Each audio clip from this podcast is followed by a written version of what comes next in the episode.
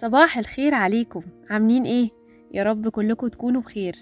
معلش بقى على حلقة الرعب اللي فاتت دي بس أنا كنت أقصد أحكي المعاناة وإزاي طولت معايا عشان أبين إن تجاربنا في الطفولة قد إيه ممكن تأثر على الواحد طول عمره.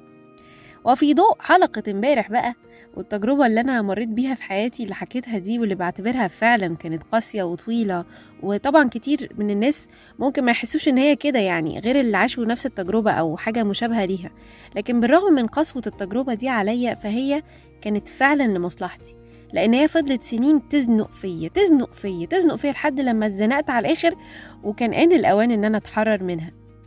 عارفين يا جماعة إن الواحد لما بيفكر إن اللي بيحصل له ده مهما كان قسوته إيه فهو حاصل علشانه وعلشان مصلحته وبحب كمان من ربنا.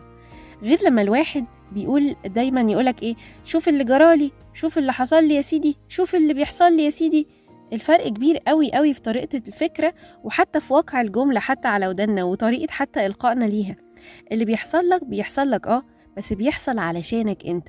علشان تبقى أحسن وتبقى أرقى.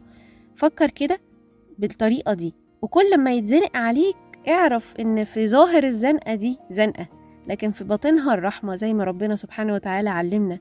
يعني مثلا لو رجعنا بالذاكرة كده اللي ورا شوية هتلاقي لكل مثلا مواقع المعاناة اللي حصلت في حياتنا هتلاقيها زادتنا قوة. ده أكيد ده, ده, ده, ده أكيد ما فيهاش كلام. لو لقيت المعاناة خلصت وانت خرجت منها أضعف وحالك أصعب يبقى كده الحكاية ما فيهاش إلا اختيارين. يا إما أنت لسه أصلا جوه المعاناة ومحتاج تاخد وقتك وما تستعجلش وتتقبل ال... ال... الوقت اللي فيه قسوة ومعاناة اللي انت فيه وهتخرج وهتخرج أقوى أكيد. أو إنها فات عليها كتير جدا بس انت ساعتها اتعاملت معاها غلط وفكرت فيها واخدتها كأن هي كأن انت قاعد في عقاب دائم.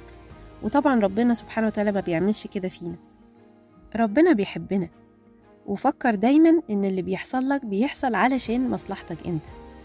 مش بيجرالك عشان تتعاقب وعشان تبقى حياتك فيها مأساة و و و. يلا صباح الخير وقبل ما أسيبكم هسمعكم حاجة حلوة كده بدل بيت الرعب اللي أنا سمعته لكم امبارح ده. مع السلامة.